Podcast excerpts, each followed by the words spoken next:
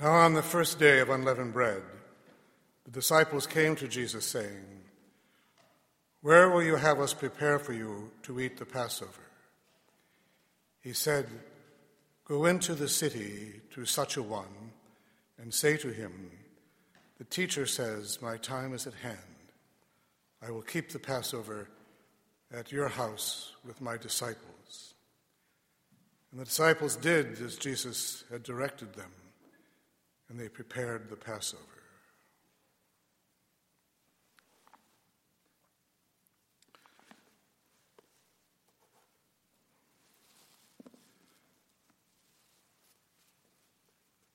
This will be the last time that Jesus and the disciples are together before his crucifixion.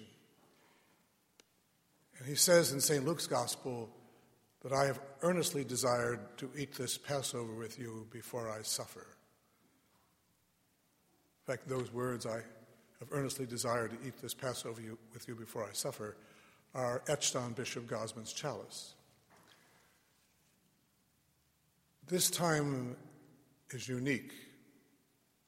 This time they will be closer than ever before, and he will give them the greatest of all gifts, the gift of himself.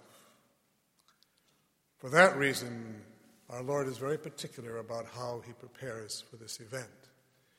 He sends two of his disciples. St. John tells us it's Peter and John himself. He, tells them alone to go into the city. No one else is to know, least of all Judas. Our Lord will not allow the, this event to be disrupted by his treachery. Judas doesn't yet know that our Lord knows him. Nor, of course, does he realize how much our Lord loves him and will until the end. So the two are sent by themselves under rather strange circumstances. Go into the city. We are told in another gospel, and a man will approach you carrying a water jar. Only women carried water jars. It would seem that this man probably belonged to the Essenes a group of celibate men, of which St. John the Baptist may have been one. And he will show you, and he does. He takes them to this room, and there they prepare to eat the Passover supper. Again, this is the last time they will be together, and it's a very touching moment. The apostles don't understand this, they simply have never understood our Lord.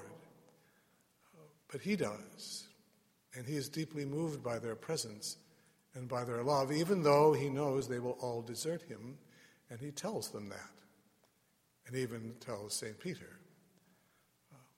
So at this moment, then, our Lord is going to be free for a while. Judas doesn't know where the supper is until he gets there. He will leave early. Uh, when our Lord tells him that he knows what he's about, when he points him out as the traitor when Judas says, Is it I, Master? And our Lord says, You have said so. Then he will say to Judas, What you must do, do quickly. And Judas leaves. But Judas knows where they're going afterwards. And our Lord knows that he knows that too. And our Lord expects this to happen. Remember, our Lord is always in control in the Passion narratives. No one else really is. They all think they are, but only He is. He knows what's going to happen, He knows what must happen.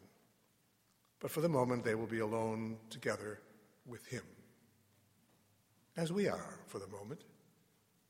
Now let us spend a few moments with Him together, as He has called us to be with Him.